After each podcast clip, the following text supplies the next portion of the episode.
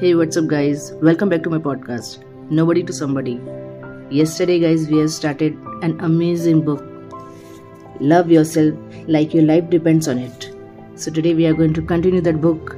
We are going to start part 1 The Vow. How it started. In the summer of 2011, I was a participant at Renaissance Weekend in Charleston, SC. Now, what do you think?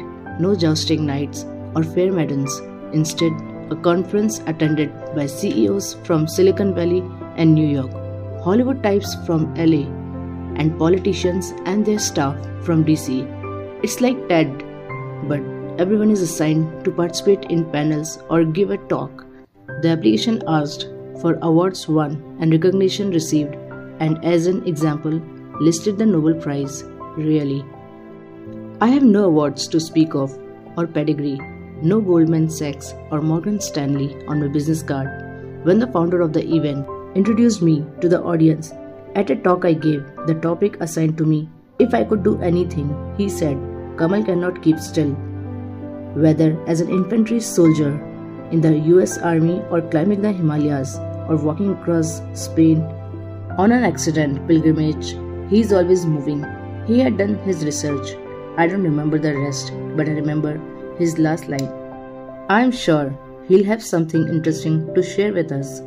I had exactly two minutes to stand on a podium and address an audience of scientists, Pentagon officials, politicians, and CEOs, all far more qualified than I to talk about pretty much anything. The speaker before me had been the youngest person to graduate from MIT, full honors, of course. It's interesting what goes through your mind at moments like these. Time slows down, yes, but that's almost cliche.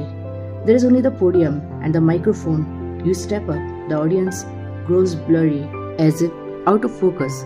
Clock starts. And then I knew what to do. I would offer something no one else could my truth, something I had learned purely from my experience, something that saved me. The audience came into focus if I could do anything, I said into the microphone, I would share the secret of life with the world. Laughter from the audience, and I just figured it out a few months ago. For the next two minutes, I spoke about the previous summer when I had been very sick, practically on bed rest. The company I had built from scratch for four years had failed. I had just gone through a breakup, and a friend I loved suddenly died. To say I was depressed, I said, would have been a good day. I told them about the night I was up late, surfing Facebook, looking at photos of my friend who had passed, and I was crying, miserable, missing her.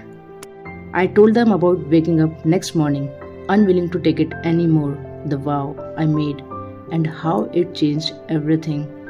Within days, I started to get better physically, emotionally, but what surprised me was that life got better on its own.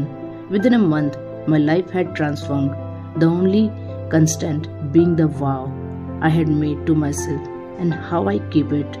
Afterward, and for the rest of the conference, people came up individually and told me how much what I had shared meant to them. One woman told me that sitting in the audience listening to me, she had realized that this was the reason she came all I had done was share a truth I learned. A month later, a friend was going through a difficult time, so I quickly wrote up what I had done that summer and sent it to him. It helped him a lot. Months after, I shared it in an email with James Altucher, a dear friend and my favorite blogger. He replied, offering to feature it as a guest post on his blog. Naturally refused. Truth be told, I panicked Lots of my friends read his blog. I'm an entrepreneur in Silicon Valley. It's fine to write about startups, but this stuff, you have to. James wrote back. This is the only message that's important. I shared my fear with him. What would people think? His response. Something that I will never forget and will always be grateful for. I don't do a post now unless I'm worried about what people will think about me. So I struck a deal with him I had kept notes about what I had learned, the practice, I had succeeded and failed. I would put those together in a book and send it over. If you liked it, I would publish it. That's how we ended up here. So, guys, if you want to know more about this book, do subscribe my channel and wait for the next video.